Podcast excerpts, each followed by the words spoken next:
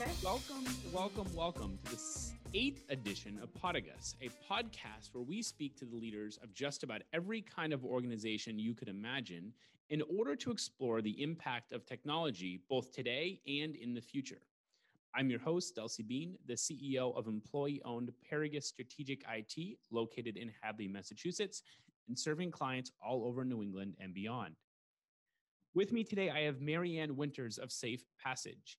A graduate of the College of St. Rose, Marianne then went on to get a graduate degree from Southern Illinois University, Carbondale. From there, Marianne has served in numerous roles across central and western Massachusetts for organizations that provide critical support services to women who have been the victims of crime. The path then led her to her current role, where she is serving as the executive director of Safe Passage out of Northampton, Massachusetts. Welcome, Marianne, and thank you so much for joining me today. Well, thank you. Thank you for having me. So, I want to start off just by asking you've dedicated so much of your career to the work of providing services to women. If you don't mind me asking, was there something that drew you into this important work? Um, I I came to realize very early, kind of in my life, when I was discerning my career, that connecting to social change was going to be it. And then um, I, you know, ended up as a volunteer at a rape crisis center in Worcester when I first moved to Massachusetts back in the 80s. And um, from there, just really um, stayed connected to the principles and values of what we were doing and um, you know, started working around domestic violence, worked for a little bit with our state coalition. So it just kind of became clear as my um, sort of life's purpose and career path. So, you know, I sort of think of myself as a kind of recycled, you know, advocate. you know, I've been to different organizations, but um, doing very kind of similar work at different levels. Well, it's amazing to find that life purpose so early in your career, and you clearly have dedicated a lot of your career to it. So I applaud you for that. Thank you. Before we go any further, I find both for the benefit of the listeners and also for myself, it's helpful to kind of understand when it comes to technology, how savvy would you describe yourself to be? I would say I'm pretty savvy as a user. You know, I, you know, have learned a lot of, you know, programs, applications, that sort of thing. I don't see myself as savvy as savvy in the the background. I don't understand code. I don't understand you know that sort of thing. But um, I'm savvy enough to know what I don't know, and so to try to surround myself and identify people who can kind of take the applications and make them work for me, and then across the staff. That's so, terrific. Yeah. Sometimes knowing what you don't know is the most important knowledge you can have. Indeed. Indeed.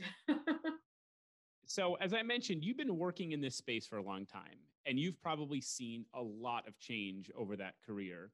Can you tell us a little bit about how technology has impacted the space and the work that you do? Well, you know, the first real, you know, when I started doing this work, you know, we had one IBM Selectric typewriter in the office for when we wanted to finalize the thing. It was literally before the internet. And so, you know, when we needed to copy something, we had a, a nearby university that allowed us to go and use their copier. So, you know, we were very, very bare bones as a movement. You know, this movement started around people's kitchen tables. And so I was kind of on the, you know, I was in that transitional phase from a real grassroots volunteer approach into um, kind of more organizational approach, but you know, it was pre-internet. So the first major advancement of technology was the fax machine. And we could program our fax machine to actually do legislative alerts to all of our colleagues across the state. And that was such a, you know, rather than having to make 18 different calls or 18 different things, like the whole idea that with one fax phone call, we could actually get people mobilized to come to the state house or get people you know informed about you know legislation that's passed or through an action alert was you know that was revolutionary. And then of course you know email and the internet and all of that just kind of further enhance that. So the way that the work is done now is i would say completely changed. Like you wouldn't recognize it from you know 1987 to now. And it sounds like predominantly the evolution has been around communication, getting information out, distributing information. Is that fair? Yeah, tracking information, keeping the agency um, sort of agency intelligence. You know, going from you know file cabinets full of articles and reports, research findings to actually an electronic platform where any staff can look things up. Um, keeping our database of funders and donors, um, keeping project plans, sharing them. So with each kind of development, you know, when when we learned about track changes, you know, in Word, that was like, wow, we could take like one document and you know send it around, and then and now mostly being on the Google space, and we could all do that simultaneously. That kind of stuff is, um, you know, has, been transformative. Yeah, and we were talking a little bit before we started this interview about how the pandemic has also kind of taught you what you can do remotely and kind of helped expand kind of the the vision. How do you see the staff using technology differently post pandemic compared to pre pandemic? Well, um, certainly the, the, multimedia capability, the the ability to um, reach each other and our clients using using you know, video spaces, um, more efficiency around sort of sharing documents. You know, so it's changed that. It also has really um, having to rely solely on that while we're all remote because of the safety. I think has is really amplified the ways that being in person, being next to somebody, hashing something out, discussing something, coming up with a solution in that in-person space has a value to it you know like that being in that energy being able to like share food take a you know have a beverage take a walk around the block all of those things and you know i and, and all of our staff have like really missed those opportunities and we've had to create you know kind of virtual workflow spaces to kind of replace that kind of day-to-day interaction where you have a quick question to somebody you pop your head into their office you walk down the hallway you check in check in with somebody after they've been back after some time out or whatever. How was your vacation? Let's see pictures of your new grandchild, all of that stuff. Just that personal, you know, relationship is just so important to people staying kind of motivated and feeling like they're taken care of, you know? So there's yeah, I, both. There's both aspects to it. I think you said it perfectly. I think that a lot of us took for granted some of those in-person interactions and you know right. as much as as wonderful as technology is it right. doesn't replace human connection and i agree completely right. there's something about being in a room together with a whiteboard and talking about an idea that right. hard to mimic that online yeah you brainstorm it together or even just and especially with um, you know our counselors um, you know we we have still had you know our shelter staff has remained hi- hybrid. You know, they have had in-person interaction. Obviously, you know, it's a physical. They're physically with us. Um, we actually have um, rehoused our shelter guests in separate apartments, but you know, we deliver groceries to them and do that level of support. So, you know, we know that there's some things that you just can't replace that way. Yeah, absolutely. Yeah. So, as you look forward and you think about what technology could impact Safe Passage and other organizations who provide similar services in this space, what do you see coming over the next three to five years, or maybe what do you hope will come? Well, um, I I have I have I feel like I have trouble keeping up with like the changes in technology every 10 or 15 minutes. So to switch to being in that future mode is um, you know is interesting. You know, um, I I hope that there is greater and greater attention to the um, some of the human trade-offs of technology, and especially by that I mean in our work, you know, we do safety planning and we do you know try to help people in some cases stay completely hidden. Like we help people escape abusive situations. We help people you know, we provide them housing, we provide them with, um, you know, safety planning. And so um, I hope that some of the major technology providers more and more begin to understand the the trade-offs of this constant connection and the you know this ability to track people because that's that's outright dangerous for our clients. And so a lot of what we work on is um, workarounds. So we also know that it's not realistic and we've tried this and it doesn't work. It's not realistic to just say well stay off those platforms. Stay off social media. Don't use the internet. Because trying to get resettled all of the aspects of someone's well-being is connected to the internet from finding housing, from finding a job to getting a summer camp situation for their kids to connecting with their schools, like everything. And, you know, so I hope that there's more and more solid options for the safe use of technology for people for whom the the bells and whistles of it actually can create a real level of danger. No, I think that's a great point. And I it's easy for some of us to dismiss the privacy concerns and to say, whatever, if I'm being tracked and I can live with that. But you bring up such an important point that we take for granted that maybe that privacy doesn't threaten our safety. But to those who does, it's such a different issue. It is. And for some of us, it feels weird. You know, like I was on YouTube and then up popped a, a, a video um, talking about a medication that I'm on. I mean, how of all of the medications in the world, this can't be a coincidence. Like, how did that happen? You know, um, so it's it's um, you know we go to great steps to try to um, teach people about their privacy, to help them think through how they can protect their privacy and their um, security. But we know we're just a little organization compared to the monstrous tech world. It's, you know, I, sometimes I feel like our efforts around that are, are just minuscule, a drop in the bucket to um, what the just compared to what the real danger is. Yeah, I I know exactly what you mean.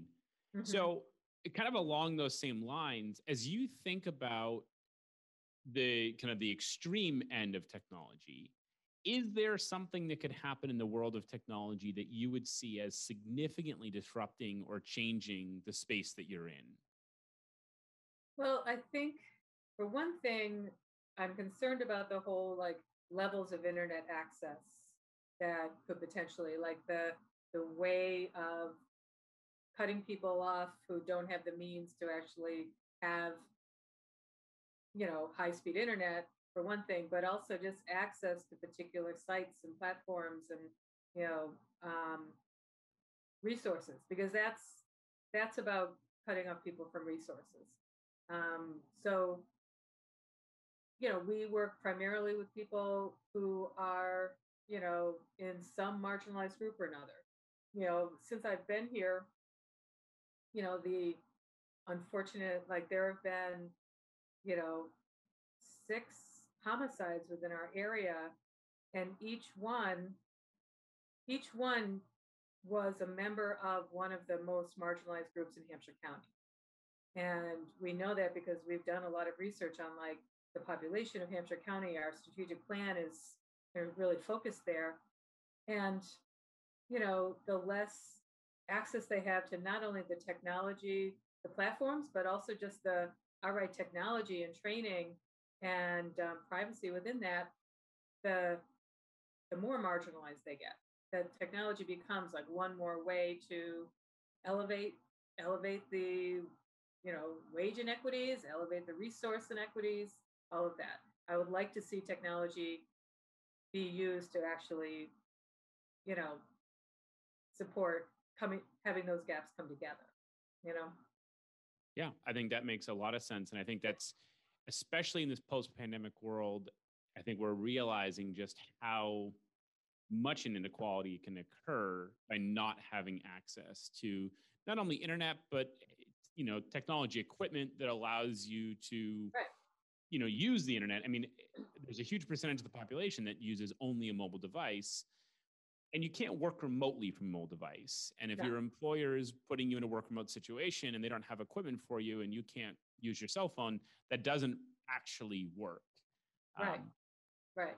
And, you know, our, we have clients both in the community program and a shelter who, whose kids were all of a sudden in a remote school situation, but didn't have even a, a Google Chrome. And you can say like, all right, now there's like cheap enough technology where everybody ought to be able to have it. But, you know, people who are poor do not have the means to come up with that extra two or three hundred dollars and um, figure out how to get on that. So a lot of our work has changed in terms of identifying just access to technology as one of many basic needs, as important as food, um, you know, food, water, housing. So um, that's that's been a shift in how we think about what we can provide and um, help people acquire or connect with tech, you know, with tech vendors to help fill that gap again.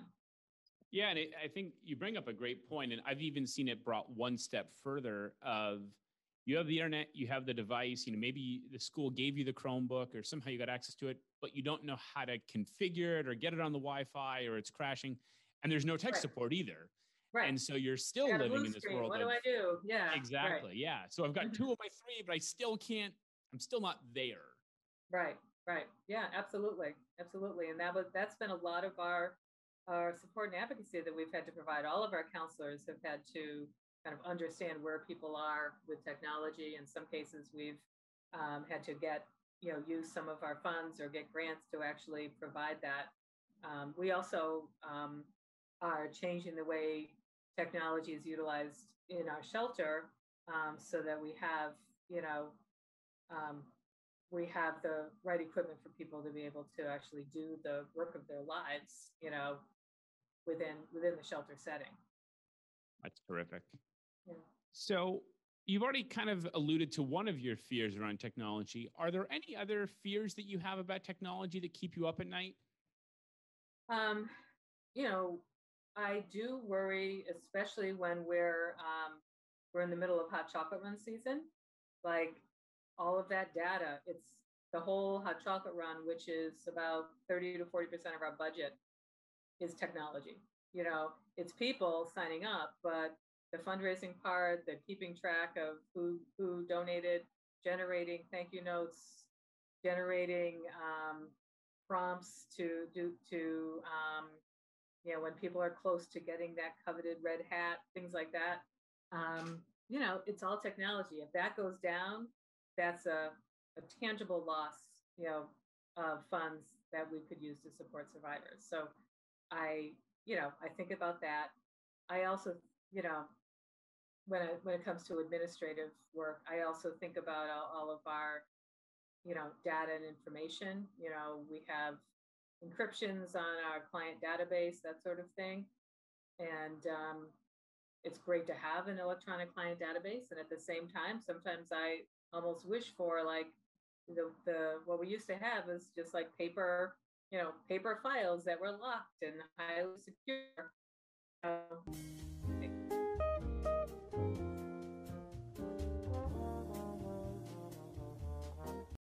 Sorry about that. Man, that's okay. the irony is not lost on me. Nope, not at all. Right. So you were we were just kind of talking about how what some of your fears around technology were, and you were talking about how you almost kind of pined for the days when everything was in a locked filing cabinet. Um, and I kind of just continue that thought. I think you were about to say something about either security or reliability, or I wasn't sure exactly where you were going to end that. Well, there's so much advantage to you know having having it electronically. It's more convenient. People can better collaborate, um, and the level of and we do have the level of encryption that makes me feel that that's recommended by our national partners and that sort of thing. It just um, you know how long will that be you know, at what point will that up be obsolete? At what point will, you know, could we ever see a breach? There's a breach in confidentiality of that. That can be obviously a safety risk, um, legal liability, all of that. So um, you know, that's one of the things that I worry about. Yeah, I don't know how much you follow kind of the probably not too closely, but the deep technology around encryption. And there's this day that we're all terrified of coming where quantum computing will make it so that computers can hack encryption in a reasonable amount of time. Um, you know, encryption is secure because it's such a complicated process to hack that it would just take more time, you know, take right. years, if not decades. As that timeline gets shorter due to quantum computing, it is a little scary that all this encryption that we have kind of depended on for the past probably 10 years as like that's how we're going to make sure our data is secure if that blanket's pulled out from underneath us it's a right. scary world yes yeah so there's not a whole lot i can do about that i don't know the details of that but i know that that's a thing and as it you know i do understand about exponential growth and how and how that is, you know, a factor at play here. Yeah. And so, kind of along those lines, has Safe Passage ever experienced any kind of either major cyber event or major outage? The, you know, we've certainly had outages in both our like our website, our network, our phone system, which is all you know run through the network. We we have had those. Anything significant that lasted more than just a little while? Um, we were able, you know, we have, you know, we have tech vendors. We, you know, we we were able to get back online in a reasonable period of time. Yeah. Okay. So we often talk about technology from the lens of making things better. Have you ever found a situation where you feel like technology actually made things worse? Um, I mean the I think as we try to close gaps, like I was talking about before, around racial, cultural equity, and if the opportunities for obtaining and learning and keeping up with technology are not equal in society, then um, advanced technology makes makes social injustice work in general. Like our society's gaps get deeper.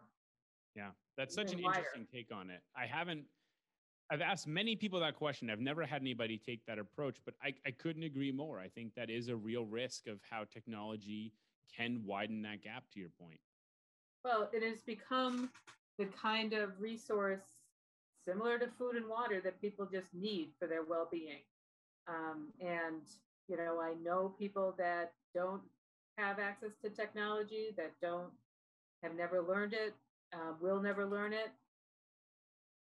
They socially are more isolated. They're economically more isolated. Um, so if they want to move, they can't apply for an apartment. If they want a job, they can't apply for a job. It's you know, it's um, it's a real um, you know, it's a real um, road road into poverty and homelessness. That if you can't operate within the technology world. Yeah, that's a great point. So, as the executive director of a very important organization in our community, how do you personally keep up with everything going on in the technology space? Well, I depend on people around me for one thing. I try, you know, and I, I try to keep up with, we have really great national partners who are doing work on the intersections of domestic violence and technology. And so they're, they're working, you know, at the national level with some of the tech um, folks, with Facebook, with the phone companies. So I keep up with that. I keep up with the progress around how um, technology and the way that it affects both our organization and our clients conceptually works. So I know how applications could be working. I can't keep up with everything I would know in order to be the technician that makes it all happen.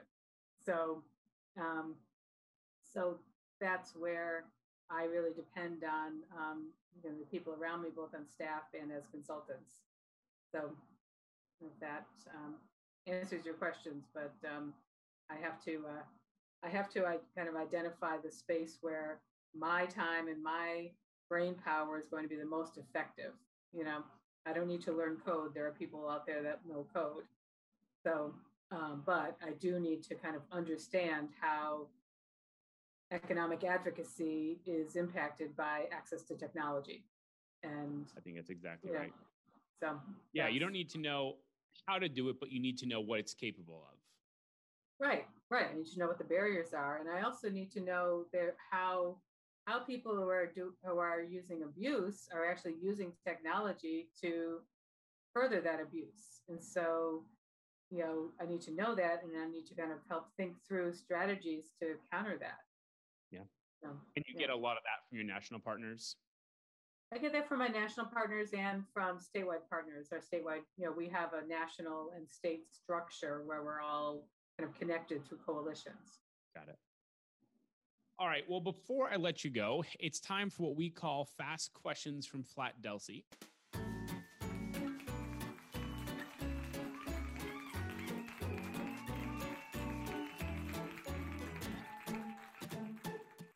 Thanks, and good afternoon. In just a moment, I'm going to read you a series of choices, and your job is to, as quickly as possible, just share with me your preference. Are you ready, Marianne?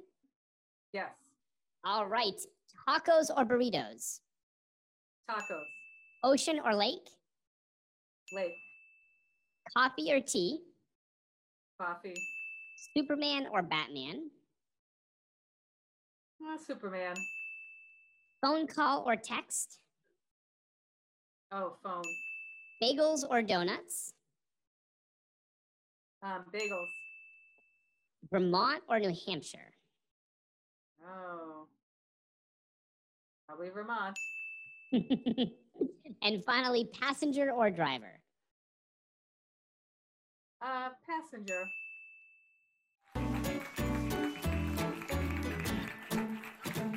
Right. Well, Marianne, I want to thank you so much for being our guest today. I know I have thoroughly enjoyed our conversation, and I know that our audience will as well.